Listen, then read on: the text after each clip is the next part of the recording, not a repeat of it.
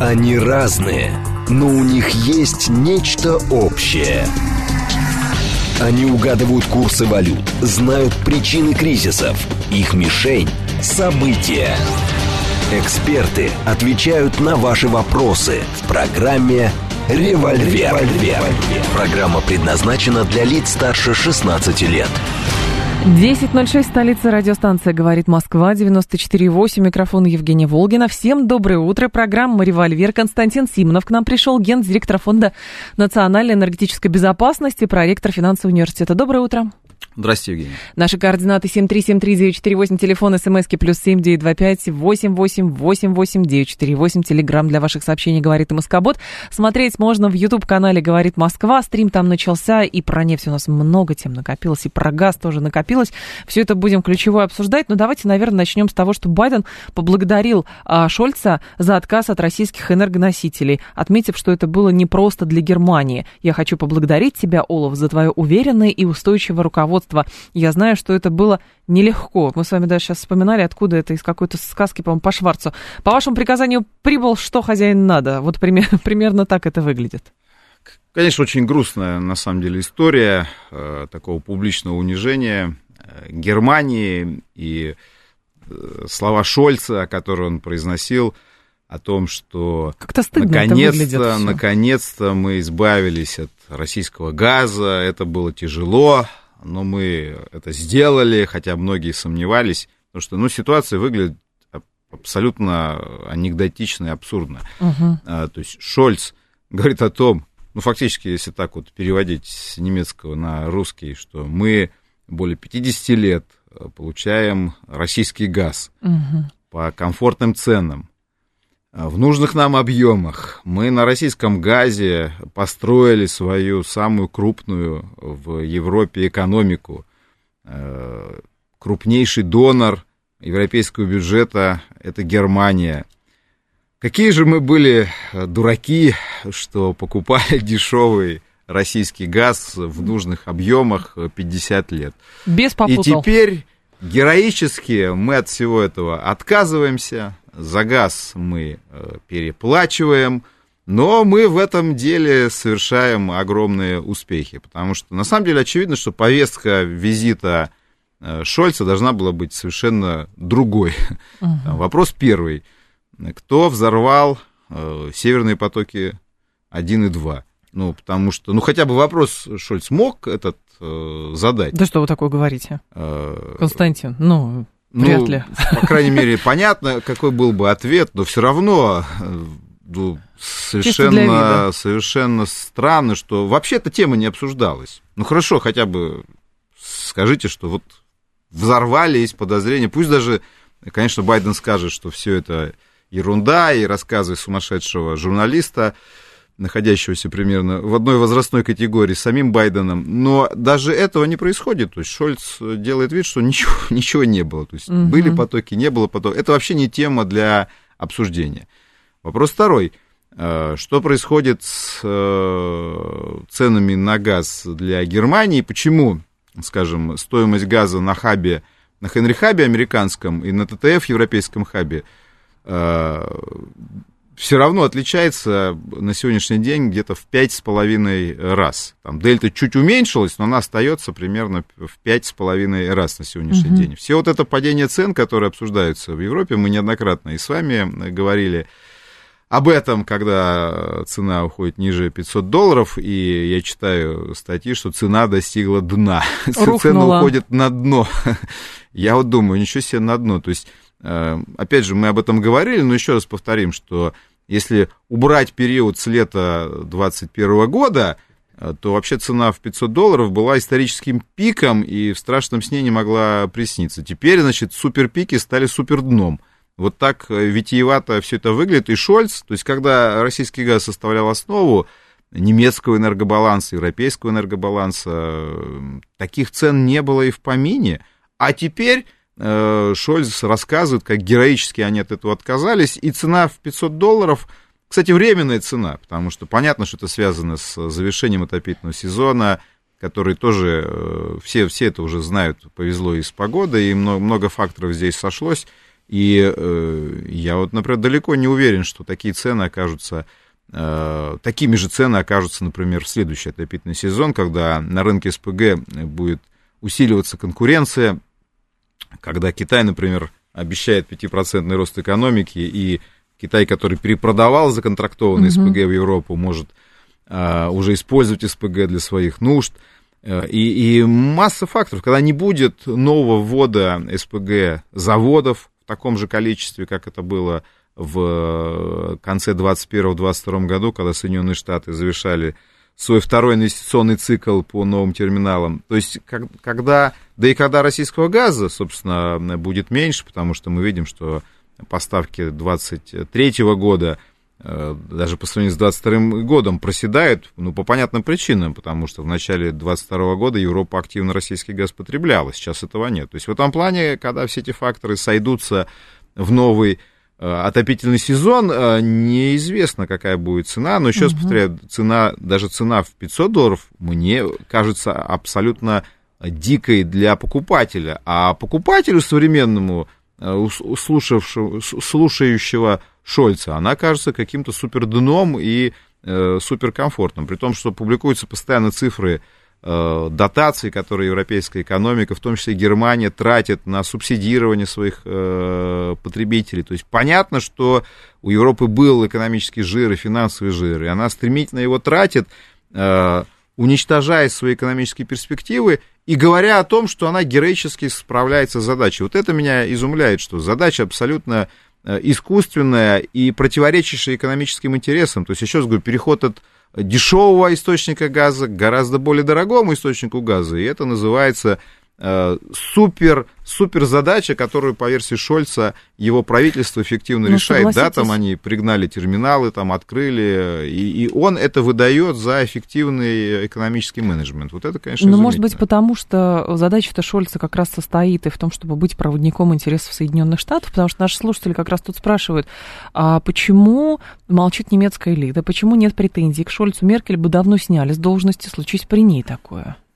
Ну, здесь э, понятно, мы уже уходим в такие в политические истории, тоже э, такая известна точка зрения, что европейские элиты оказались действительно в достаточно серьезной зависимости от э, Соединенных Штатов, которые десятилетиями занимались их выращиванием и воспитанием, а сейчас предъявили к ним свой политический счет. Угу.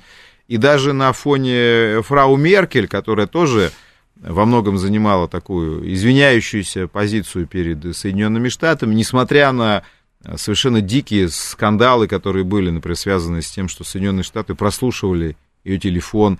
Это вскрылось, и это не стало предметом для э, каких-то серьезных разбирательств. Ну, Соединенные Штаты там принесли устные извинения, но несмотря на то, что фрау Меркель тоже шла в фарватере политики Соединенных Штатов, тем не менее даже ей э, хватало и ума, и определенной политической смелости по современным меркам для того, чтобы, скажем, помочь э, «Газпрому» завершить строительство «Северного потока-2». А труба была достроена э, в том числе и потому, что понятно, что эта труба нужна была Германии, и она сделала все, чтобы труба была достроена. Почему, кстати, фрау Меркель ушла именно накануне всех этих событий и почему э, политики интеллектуального уровня Шольца или Анны Леннон Бербак оказались во власти в Германии буквально за несколько месяцев до начала всех этих событий, ну, это предоставим э, уже расследовать конспирологам, возможно, это какое-то случайное совпадение. Но, тем не менее, Германия покупала 50 миллиардов кубов угу. российского газа еще в 2021 году. Германия была крупнейшим э, потребителем российского газа на протяжении многих десятилетий. Немецкие компании участвовали в проектах на российской территории, хотя Россия всегда очень аккуратно относилась к появлению иностранцев в своей добыче, в газе особенно – Э, Газпром никогда не пускал иностранцев в добычу, потому что в этом не было никакой необходимости. Это скорее э, был такой жест доброй воли. Я прекрасно помню, собственно, еще там, более 10, ну, 10 лет назад э, обсуждались варианты, когда Россия собиралась инвестировать деньги в строительство электростанций в Баварии, в Германии. Угу. Немецкие компании пришли в российскую добычу, там, скажем, участвовали в разработке ачимовских залежей, Уренгойского месторождения, Южнорусское месторождение вместе осваивали, вместе строили Северный поток-1, Северный поток-2. Было очевидно, что здесь колоссальная э, выгода и для России, и для Германии. И вот э, все это начали выкорчевывать, да еще и заявили, что, оказывается, все это была глупость и ерунда. То есть получали, еще раз повторяю, 50 миллиардов кубов по особым формулам, ну, потому что это был крупный клиент, исторический крупный клиент. Э, особые всегда были отношения у «Газпрома» с, со всеми немецкими клиентами, там, а их было много. Э, «Газпром», как известно, строил подземные хранилища, у него был торговый дом «Газпром Германия», который украли. И вдруг все это а, объявляют глупостью, угу. страшной зависимостью, которая длилась 50 лет и ни в какие политические кризисы не выливалась, что бы там ни говорили. Я сейчас спрашиваю, ну приведите мне хоть один пример за 50 лет, когда Россия использовала вот эту зависимость Германии от российского газа как способ политического давления на эту Германию. Хоть один пример за 50 лет, в то, в, при том, что началось это сотрудничество э, при Советском, Союзе, Советском Союзе. Э, и я имею в виду не ГДР, а именно ФРГ, собственно, уже 50 лет прошло первому контракту, и э, в этом плане история это, это история э, на самом деле взаимного зарабатывания денег, несмотря на разность политических взглядов и, и разные политические отношения. И вот это, конечно, великая драма, когда все эти 50 лет пытаются выкинуть на помойку, изобразив их какой-то колоссальной ошибкой и заблуждением. И сейчас выстраивается ситуация, когда действительно немецкая экономика будет получать гораздо более дорогие энергоносители, уже их получает и подает это как великое достижение. Я, вы помните, и когда у нас все говорили, что Европа замерзнет, говорил э, прошлой осенью, что Она Европа не, не замерзнет. И есть у нее, конечно, потенциал заместить российский газ. Но я вижу, как сокращается потребление газа в целом в Европе, как сокращается потребление газа в Германии. Это не пройдет бесследно. Немецкий бизнес, как мы знаем, начинает аккуратный переезд в те же Соединенные Штаты. Эти вопросы Шольц должен был задать тоже господину Байдену, что же такое происходит, что вы у нас забираете экономику, забираете промышленность, э, почему цены в 5-6 раз у вас дешевле, чем у нас, как мы можем конкурировать с вами, если у вас энергоносители на порядок дешевле, а мы их у вас покупаем с переплатой. То есть очевидная совершенно повестка для честного разговора, но вы правы, да, Сговор. разговор получается совершенно иной. Я вижу действительно, и в немецкой прессе там публикуют и карикатуры, где такой огромный Байден и такой маленький-маленький Шольц uh-huh. за ручку идет. Э, есть часть, э, вот к вопросу радиослушателя насчет немецкой элиты, да, часть все-таки элиты немецкой это понимает. Э, есть там разумные люди, например, представитель комитета по энергетике Эрнст в Бундестаге, который задает вопросы, что происходит с расследованием северных потоков. Но тот же Эрнст, который хорошо весьма осведомлен о наших э, отношениях. Ну, я это знаю, потому что мы проводили презентацию своей книги «Великая газовая игра» для немецкой аудитории. Эрнст там выступал, мы ему книгу нашу дарили. То есть он, mm-hmm. он, он, он, он в повестке, и он, он прекрасно понимает те выгоды, э, которые немецкая экономика получает от сотрудничества с Россией. Но, конечно, в нынешние времена и полшага до того, чтобы его обвинить там, агентом влияния Кремля. Хотя, еще раз повторяю, он задает вопросы, там, что с расследованием, вот как по Северному потоку, что происходит с расследованием проекта? Взорван э, газопровод, который шел в Германию, на территории Европейского Союза совершен крупнейший инфраструктурный теракт. Где, где результаты этого расследования? Ничего нет, разводятся руками. Э, на расследование Херша все плюют. Э, Но ну, ситуация крайне странная. И я думаю, в немецкой политике будут и появляться и другие фигуры, которые будут задавать эти вопросы. Там перезагружается левое движение сейчас. Вопрос, конечно, в сроках, в темпах и в том, вообще будет ли это влиять на те решения, которые угу. Германия проводит, или же путем каких-то политических интриг э, у власти в Германии будут появляться люди масштаба Шольца. Но мое глубокое убеждение, что несмотря на то, что у нас очень популярна сейчас точка зрения, что надо забыть про Европу и разворачиваться в Азии, все это, с одной стороны, правильно, мы уже разворачиваемся в Азию там, где можем, и э, обсуждаем мы нефтяные э, перепоставки, и сегодня наверняка об этом будем да. говорить. Но это не означает, что мы должны просто махнуть рукой на тот же немецкий рынок и сказать, ну да, нас выкинули оттуда, ну что же делать? Там была Германия первым потребителем, сейчас Турция первый потребитель, скоро Китай станет первым потребителем. Все это правильные вещи, Но почему мы должны взять и от 50 лет сотрудничества отказаться, от рынка отказаться? Я все-таки убежден, что мы не имеем права позволить политикам масштаба Шольца определить, как ему кажется, будущее наших отношений как с Германией, так и с Европейским Союзом. То есть все равно я считаю это временным помешательством. Это не означает, что я там призываю ничего не делать и ждать, и ждать когда ага. Европа там опять избушка повернется к лесу передом, там, а, точнее, к лесу задом, а к нам передом. Нет, я не об этом говорю. Конечно, понятно совершенно, что у нас есть там и рынки Азии, и, и мы видим успехи в этом направлении. Никто не говорит, что надо ждать, но вот так просто сказать, да и не нужны вы нам там... Э, Кемская волость, забирайте. Да. Ну, я считаю это абсолютно неверно. Мы все равно должны разъяснять, убеждать, что Шольц это помутнение. Люди уровня Шольца это помутнение. И немецкий бизнес это понимает. И еще раз повторяю, вы не обманете рынок, вы не обманете экономику, какую бы чушь вы ни несли. С учетом того, что даже на бытовом уровне какие счета люди начинают это получать. Тоже, это тоже, еще раз повторяю, полностью вы ни, никакими субсидиями эти дыры не закроете. После, тем более, тяжелейших двух ковидных лет, то есть в этом плане один экономический стресс да. наслаивается на другой, и даже такая мощная экономика, как европейская, не сможет это сдерживать. Будет и эмиссия, будет и инфляция. Все эти процессы просто они не будут лавинообразными, но они будут нарастать. А, при этом любопытная еще тема с э, Европой в контексте поляков, которые значит, э, требуют теперь денег за прекращение поставок нефти по трубопроводу «Дружба». Компания «Орлен», если я не ошибаюсь, да. польская нефтеперерабатывающая.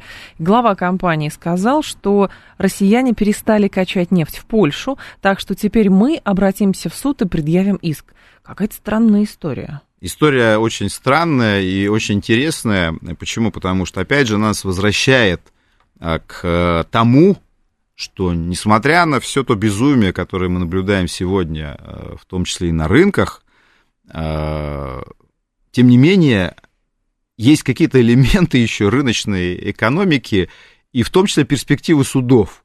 Угу. И поэтому самое, на мой взгляд, интересное в этой ситуации заключается в чем? Что, казалось бы, вот сегодня мы видим факт прекращения поставок российской нефти в Польшу. Казалось бы, из этой истории и российская сторона, и польская сторона могли бы извлечь политические дивиденды. Ну, очевидно совершенно. Российская сторона, например, говорит, мы перекрыли этим полякам поставки нефти, вот они самые наглые наши критики, пусть сами там Вот разбираются. наше энергетическое оружие. А Польша могла бы сказать, да не нужна нам эта российская, мы давно уже от нее хотели, это все была ошибка еще с советского угу. времени. И вот мы наконец-то совершили исторический момент. Нет русской нефти на нашей территории. И, кстати, некоторые политики так и делают. Я вижу и российские политики, и польские, но на уровне компаний, к, э, может быть, изумлению части радиослушателей, совершенно другая риторика. Российская компания «Транснефть» говорит о том, что польская сторона э, не подала заявку на эту нефть. То есть она не говорит о том, что мы перекрыли вентиль, ха-ха-ха. Нет, компания «Транснефть» говорит, нет заявки. Да. Мы бы и готовы но заявки нет. А польская компания «Орлен», вместо того, чтобы сказать, не нужна нам эта кровавая нефть, мы без нее обойдемся, говорит, да мы бы ее купили с радостью, но нам э, российская сторона нефть не продает. Безобразие. Мы пойдем обратимся в суд. Угу. На что обратимся в суд? Получается тоже некий парадокс. Польское правительство говорит, от России надо избавляться. А польская компания «Орлен» говорит, а мы пойдем в суд, да. на, и подадим на то, что Россия нам нефть не продает. Так это же, это так... же совершенно разный взгляд. Как европейские компании вот идут в газ вот на арбитраж. То есть Европейская комиссия говорит, нам не нужен русский газ, нам не нужен русский газ. Мы отлично без него живем. А европейская компания до суда говорит, вы знаете, мы подали в суд за то, что нам Газпром недопоставляет газ. Подождите, так вы же без него отлично живете. Европейская комиссия говорит, что это здорово. Ну, можно деньгами. А, говорят, ну, это здорово, но вообще мы хотели бы его покупать, они нам не дают, мы в суд на них подаем. То есть в этом плане никто почему-то в Европе не, не замечает здесь серьезного политического противоречия. Почему компания э, Транснефть заявляет о том, что нет заявок, и почему компания Орлен зеркально заявляет, что заявка есть, но ей э, российскую угу. нефть никто не продает. У компании «Орлен» есть действующий контракт с компанией «Татнефть», который действует до конца декабря 2024 года. И э, компания «Орлен» э, на самом деле, с одной стороны, понимает, что вроде бы суд в Европе и, возможно, скорее всего, решит все это дело в ее пользу, но, с другой стороны, есть пример, скажем, э, финской газовой компании, которая совершенно неожиданно для себя получил решение суда там, на 300 миллионов евро в пользу «Газпрома». Уже в 22 году, да. во, время, во время СВО. И это, конечно, был, был шок, я думаю, для финнов, которые не ожидали такого решения суда. То есть в этом плане какие-то проблески еще объективного арбитража, проблески, еще говорю, я не настолько наивен думать, что это все решения будут такими, но компания Орлен на всякий случай создает в этом плане базу для того, чтобы идти в суд. У нее есть действующий контракт, еще раз повторю, стать нефтью до конца 2024 года. Она понимает, что если она вот сейчас скажет, а мы больше российскую нефть покупать не собираемся, заявок нет. Ну, компания Татнефть пойдет в суд, и э, дальше вопрос э, большой, что, при, что решит суд, тем более, что юридических оснований у Орлена не покупать российскую нефть на самом деле нет, потому что северная ветка дружбы официально угу. не входит в европейские санкции. На национальном уровне Польша, как это не смешно, санкции против трубопроводной российской нефти не ввела, это тоже был интересный момент. Польша заявила, что она не может их вести, потому что тогда экономика польских НПЗ будет хуже, чем, скажем, экономика венгерских НПЗ, которые получают российскую нефть по южной ветке дружбы. И, опять же, еще раз повторю, трубопроводная нефть не вошла в санкции официально. И Польша, которая могла на национальном уровне ввести эти санкции, не на европейском, да, она сказала, да. нет, пока не будет общеевропейских санкций, мы на своем национальном уровне против русской нефти трубопровода, хотя она страшная, кровавая, такая сякая, эти санкции вводить не будем. То есть у компании «Орлен» нет никаких юридических оснований не выполнять этот контракт.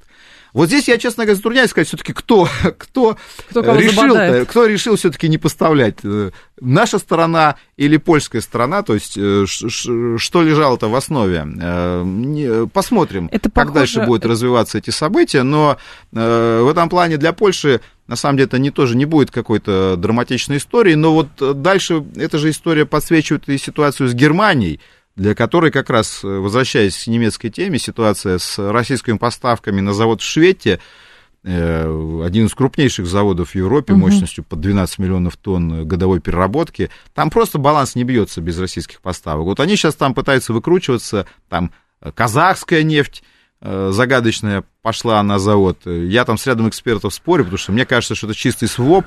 Ну, некоторые доказывают мне, что там есть физика, что, возможно, действительно эта нефть поставляется. Но если есть креветки из Минского моря, почему не может вот, быть нефть Я как раз, Евгения, к этой точке зрения и склоняюсь, тем более, что физические характеристики нового казахского сорта кепка вообще ничем не отличаются от э, сорта Юралс, там, да, по, по всем свойствам. В этом плане вы вообще никак не отличите Юралс от кепка. Но еще раз говорю, мне кажется, что это чистый своп, никто гнать э, нефть не будет. Э, то есть мы берем казахскую нефть, а в ответ якобы там поставляем нефть в Казахстан на Павлодарский завод. Ну, опять же, э, может быть, может быть, физика и есть, это не принципиально важно, что все равно мы прокачку осуществляем, но по объемам, э, вот те объемы казахской mm-hmm. нефти, которые берет швед, они никак не, не спасают берлинскую агломерацию. В апреле они закрывают завод на ремонт.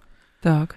Вот, и что будет, кстати, с автолюбителями в Берлине, это большой вопрос уже весной и летом. Э, так что у Шольца тоже будет что спросить еще. Мне эта история, честно говоря, с э, вот этими странными историями с непоставкой э, нефти напоминает другую историю. Это помните, когда была попытка принуждения нас к техническим дефолтам по ценным бумагам?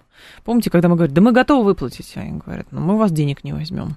Да деньги у нас есть а мы вас не возьмем. Ну, в чем-то, да, действительно, вот такого рода странные вещи, они возникают. Там, действительно, если мы говорим про дефолты, там была техническая проблема, связанная с, с тем, денег. что, что, да, что заблокированы были отношения с банками, соответственно, угу. долларовые счета, и в этом плане российское государство не могло расплатиться в долларах, потому что они заблокировали нам эту возможность. Они предлагали схемы конвертации рублей. Ну да, они говорили, нам нам действительно не нужны ваши деньги. И такое бывает в современном мире. Константин Симонов с нами, гендиректор Фонда национальной энергетической безопасности, проректор финансового университета. Новости и продолжим. Они разные, но у них есть нечто общее. Они угадывают курсы валют, знают причины кризисов. Их мишень – события. Эксперты отвечают на ваши вопросы в программе «Револьвер».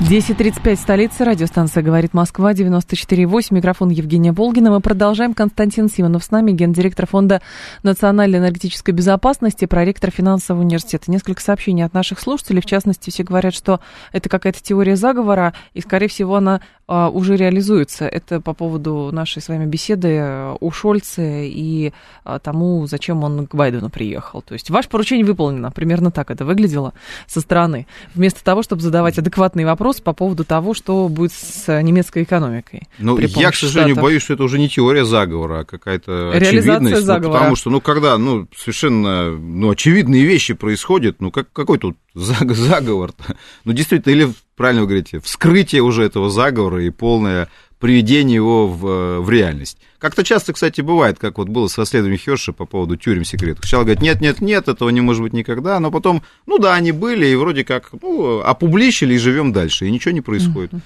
А, слушатель пишет, прошла информация о сокращении нефтегазовых доходов России на 46%. Как вы можете это прокомментировать? Вот про 46%, честно говоря, не помню, но то, что каждый месяц у нас будет какой-то минус, это уже еще в конце прошлого года. Давайте Мы прокомментирую. Давайте. Значит, во-первых, э, сокращение нефтегазовых доходов, э, не просто не всех доходов, а нефтегазовых э, доходов, это раз. Во-вторых, на самом деле вот пока к этой статистике надо относиться очень аккуратно. Почему? Я вовсе не пытаюсь э, вас дурачить и сказать, что вместо у нас дефицит, а на самом деле профицит.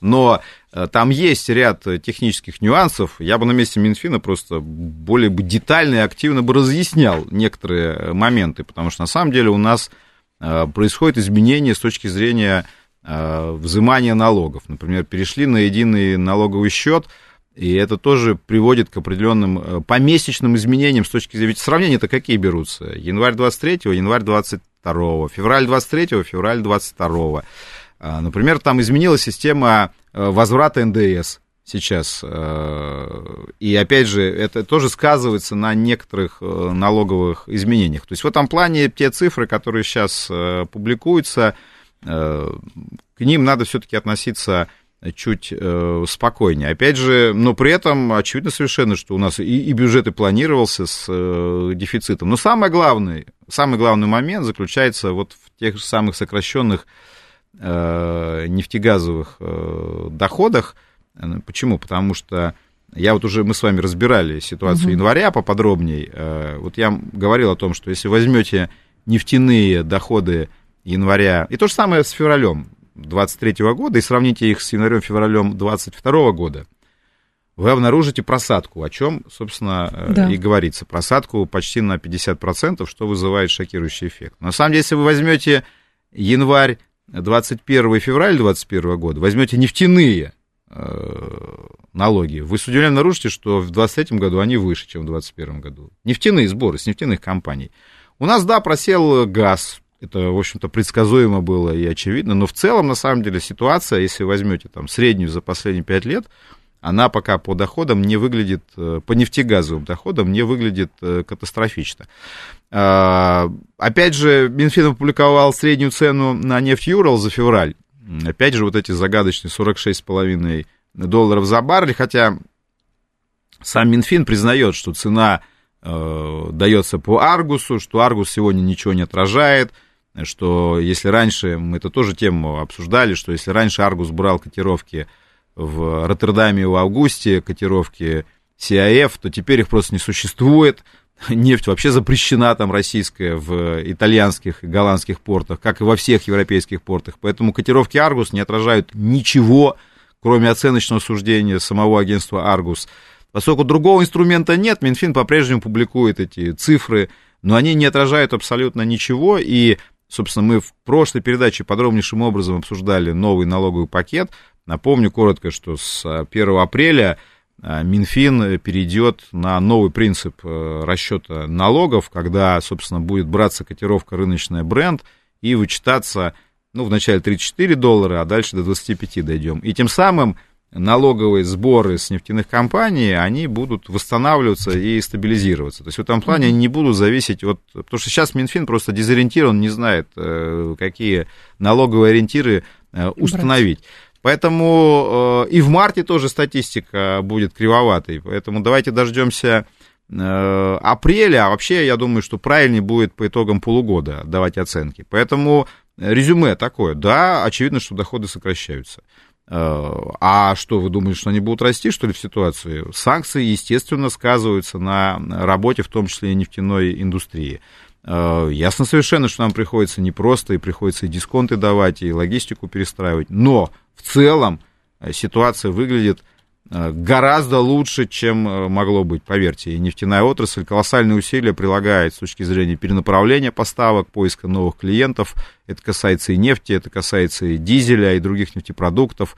А, да, приходится выкручиваться, давать дисконты, но пока мы держим по февралю, кстати, уровень добычи э, выше, чем в феврале 2022 года. Вот сейчас март наступил, как известно, в марте мы сократим на 500 тысяч баррелей в сутки добычу. Ну, я думаю, что это такой был объективный прогноз этой ситуации, что мы добычу полностью не удержим. Но на самом деле 500 тысяч это не такие чувствительные и большие цифры. Поэтому главное самое, что мы нефть продолжаем продавать, нефтепродукты продолжаем продавать, э, находим новых клиентов, рынки держим, но при этом, дорогие радиослушатели, еще раз повторяю, но, но если вам будут кто-то говорить, что мы санкции не заметим, наши доходы останутся прежними, но это заведомо неправда. Поэтому давайте Конечно. тоже понимать, что против нас ведется серьезнейшая экономическая война. Нашу нефть и газ гонят отовсюду. Ну, я имею в виду Европу, естественно, в данном случае. Мы ищем варианты, ответы, приспосабливаемся. Эта ситуация не может пройти без оперативных последствий. Поэтому давайте тоже будем готовы к тому, что и в марте, вот я сразу говорю о том, что если в марте будете сравнивать нефтегазовые доходы 2022 года с 2023 годом, да, в 2022 году они э, будут э, выше. Но не спешите э, делать эти выводы, вот, тем более, что, еще раз повторяю, если вы сравните с 21 например, годом, там тоже можно сказать, что год ковидный был, там, но, но тем не менее, вот наши сейчас угу. нефтегазовые доходы, еще раз повторяю, 23 года по первым двум месяцам они выше нефтяных доходов 21 года. Очень хотел с вами еще обсудить эту детективную историю, которую мы с вами регулярно касаемся, с тем, на чем перевозить нашу нефть, которую все равно перевозить надо. Потому что выяснилось, что до трети морского экспорта нефти и нефтепродуктов из России после введения ЕС США потолка цен осуществляется за счет теневого флота. Доля обслуживающих Россию темных судов может составлять 12%. Из максимум 600 теневых судов доля танкеров, работающих на России, оценивается в 100, в 103 штуки. И здесь все равно возникает вопрос, а Пока мы наблюдаем авральный режим того, как перестраиваются все цепочки. Но как долго в таком режиме можно существовать? Ведь, по сути, насколько я понимаю, очень много посредников возникает. Плюс серый флот далеко не все, наверное, страховать готовы. И фактически, могу ошибаться, у нас э, едва ли сделки э, отдельные проходят по каждому танкеру отдельно. А, ну, во-первых, э, скажем, что санкции придуманы были не только против России, а намного раньше. И, как я уже тоже говорил, э, вы можете бороться административно с рынком, но полностью вы рынок не уничтожите, не обманете. Я это говорю к чему? К тому, что э, вот этот серый флот, э, о котором пишут западные СМИ, о котором вы сейчас говорили, возник не сейчас. Он возник для того, чтобы перевозить венесуэльскую нефть, иранскую нефть, то есть те страны, которые давно оказались под санкционными ограничениями, прежде всего американскими. И, собственно, возник, э, возник рынок серых судов, возник отдельный флот, который начал расти летом прошлого года, когда западные агентства стали обнаруживать э, сделки, колоссальные сделки. Блумберг оценивал их э, общий объем более чем в миллиард только за лето прошлого года, когда загадочные покупатели стали скупать Посудина. А, э, танкеры. Угу. Танкеры и, соответственно, покупатели были, естественно, не из России, это Объединенные Арабские Эмираты и ряд других э, юрисдикций. Но западные агентства, я думаю, что справедливо видели за этим российские деньги, э, и даже сейчас ведутся расследования против некоторых компаний, и есть уже определенные прецеденты, скажем, Испания не пускает в свои порты суда одной Э, компании из Объединенных Арабских Эмиратов, считая, что это прокси-компания российской государственной компании Совкомфлот. Э, такие, да, вот есть уже истории, что вроде бы судно юрисдикции Эмиратов, а флаг вообще там может быть какой угодно, либерийский, например. Тем не менее, соответственно, борьба с ними начинается. Но пока не приобретает вот каких-то э, масштабных э, значений, но отдельные кейсы э, происходят. Соответственно, э, рынок перевозки серой нефти, он возник давно, и, собственно, количество этих судов росло-росло, Э, и сейчас западное агентство в целом оценивает вот общее количество серых судов где-то в 600 единиц. Э, там даже цифры, которые вы называете, по российским перевозкам, да, 100 с лишним. Я думаю, что они выглядят даже скромновато. Вот. Но опять же, тут никто не может сказать, ну, представьте, да, то есть серый рынок, он на то и серый, чтобы вы не могли давать э, четких оценок. Поэтому все это приблизительно там 600, там 500, сколько российскую возят, сколько не российскую, понять очень сложно. Дальше. Идем дальше, соответственно. Во-вторых, э, то есть э, здесь спрос рождает предложение, предложение появляется даже, казалось бы, в такой сложной сфере, как нефтяные перевозки. Я, кстати, помню, Блумберг тогда писал, вот когда еще было лето, uh-huh. Он говорит, да ничего страшного, это выкинутые деньги, потому что русские скупают ржавые посуды, они доедут, посудины, они доедут до первой свалки. Это просто цитата Блумберга. Но, как мы видим, сейчас Блумберг пишет совершенно другое. Ужас-ужас, 600 судов, они возят Что-то нефть, надо делать. что-то надо делать, как же так? Значит, э, мы видим едва ли не каждую неделю, что все новые и новые страны покупают там российскую нефть, где ее вообще не было. А теперь нефтепродукты. Сейчас история с нефтепродуктами. Угу. Значит, э, африканские страны, там Гана, Марокко, азиатские страны стали активнейшим образом покупать российские нефтепродукты по, по статистике, которую сами западные аналитики фиксируют. И, и, число этих стран расширяется каждую неделю. Ну, понятно, что те же страны Северной Африки – ну, вполне могут э, приобретать российские нефтепродукты с целью потребить их у себя, а излишек продать Европу как свои. Ну, вполне нормальная схема. То же самое делают ближневосточные страны, те же Объединенные Арабские Эмираты или Кувейт. Э, африканские страны, не только э, Северной Африки, но и к югу угу. от Сахары тоже этим занимаются. То есть на самом деле здесь все, все пытаются заработать, и Европа все это тоже прекрасно понимает. Э, то есть, еще раз говорю, наша главная надежда – это рынок. Что касается страхования и прочих моментов, э, ну, тут тоже надо же понимать, что главная задача – это превратить российскую нефть в нероссийскую.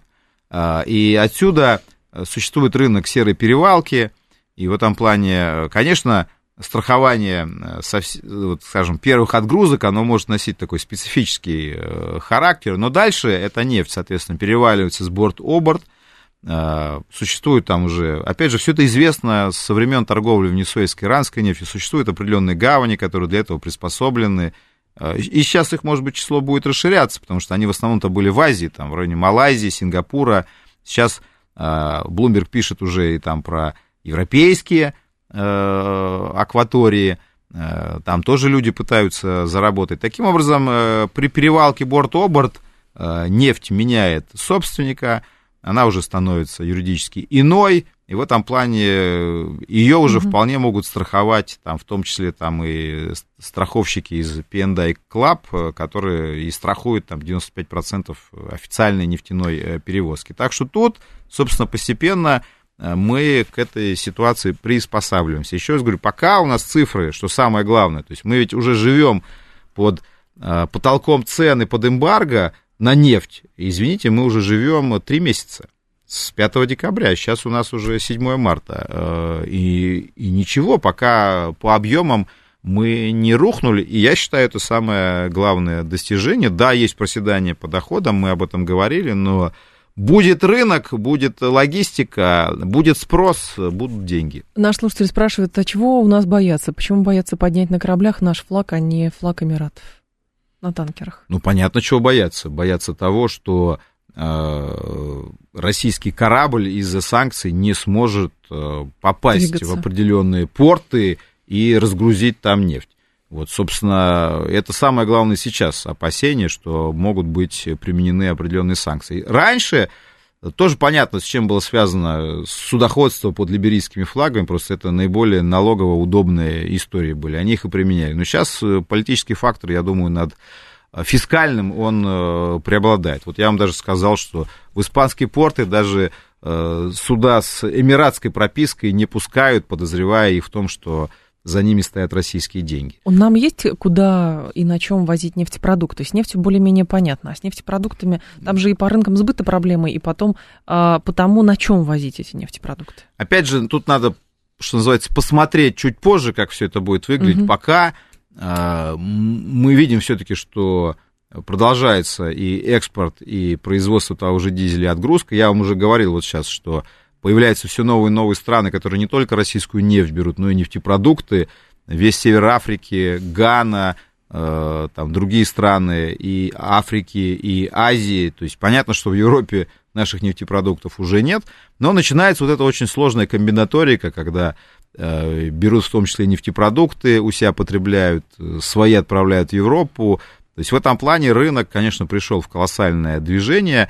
Вот когда немножко все это усядется, можно будет давать более э, точные оценки, потому что я вижу даже, как и западно-аналитические структуры их, извините, колбасят, то есть то одни цифры, то другие, то, значит, то поставки из России рухнули, то опять же, в том же агентстве читаю, там, опять Россия ставит там исторические рекорды, и в этом плане э, я, я думаю, что ни, ни у кого нет достоверной статистики, но поэтому лучше апеллировать все-таки цифрами добычными, потому что у нас нет э, хранилищ, и поэтому если мы добываем, то мы куда-то это продаем. То есть тут логика предельно простая, особо хранить нам эту нефть э, негде. негде. Вот. Ну да, мы сейчас чуток просядем, но, но... И да, в принципе, я видел оценки уже, что, может быть, сокращение будет по году там 15% по нефтепродуктам поставок. Но опять же, где-то сократятся нефтепродукты, вырастет сырая нефть.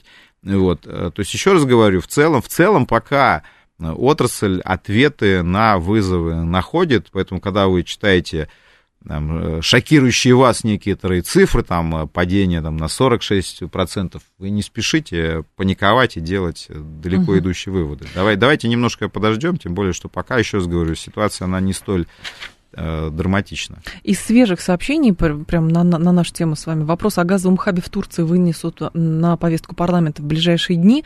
Об этом Нашего? говорит о газовом хабе в Турции вынесут. Нет, Там, в Турции, в Турции, да, турецкого. Это заявление министра энергетики и природных ресурсов страны. Все-таки за чей счет будет этот банкет? Ну, если Германии не нужен э, хаб, потому что на самом деле Северный поток-1, Северный поток-2 Э, должны были дать Германии 110 миллиардов кубов российского газа.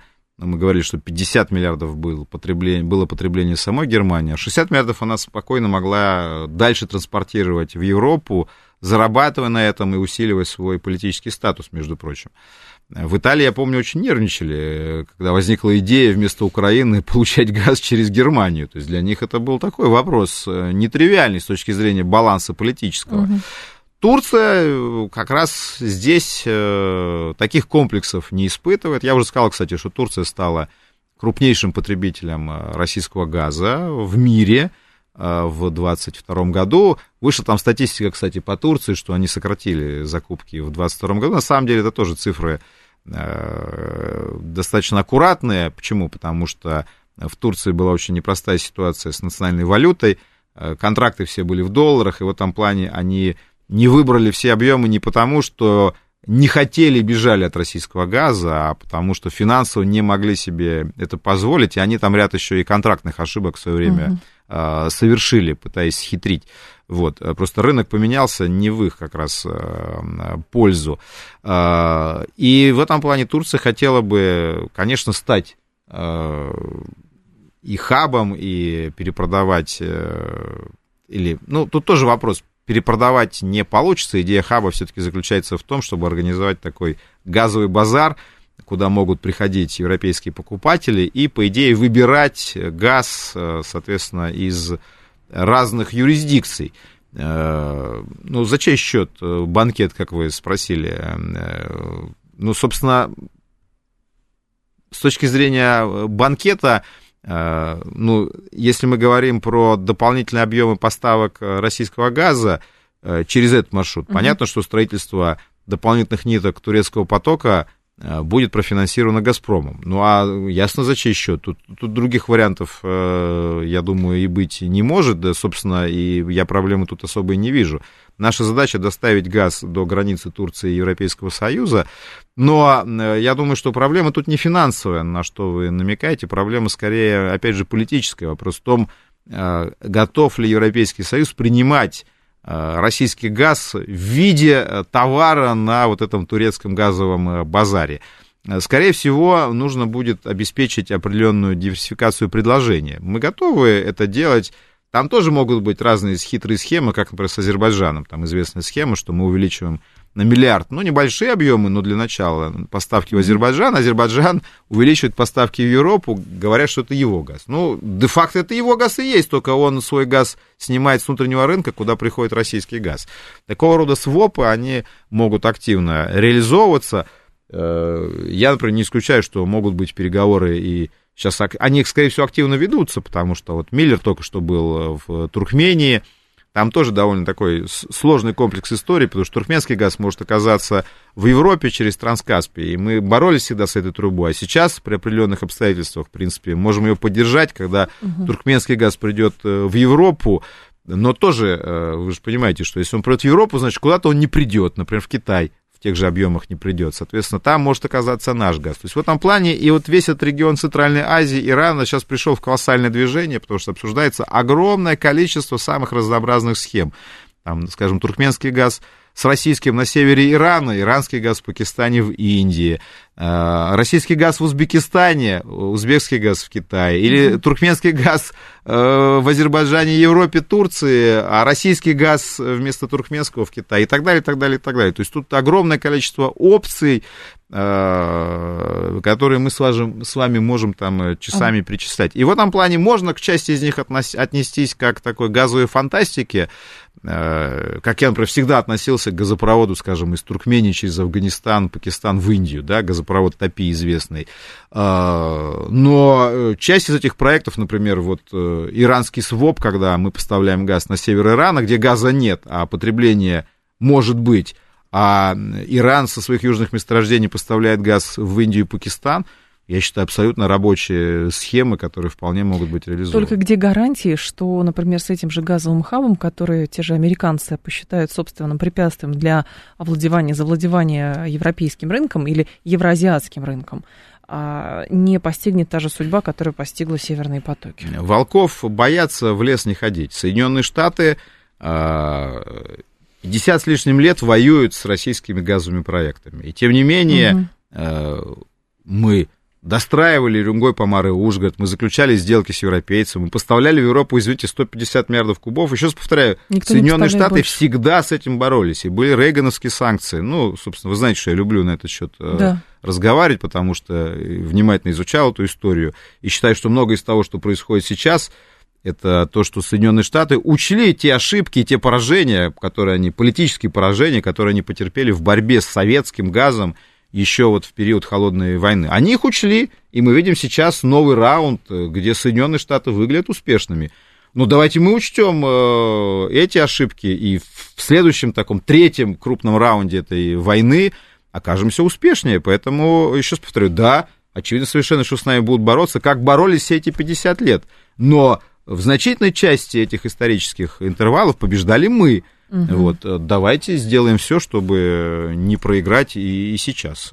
А то, что сопротивление будут, то, что палки в колеса это будут вставлять, совершенно. это совершенно очевидно. В этом плане никаких там ковровых красных бархатных дорожек перед нами, естественно, не будет. Константин Симонов был с нами, гендиректор Фонда национальной энергетической безопасности, проректор финансового университета. Спасибо, Константин, ждем вас снова. Спасибо, прекрасную половину радиослушательниц. С праздником наступающим и до следующих встреч. Да, далее у нас э, новости, потом Макс с Мариной. Я к вам вернусь в два часа, и сегодня в «Умных парнях» у нас все про санкции будет.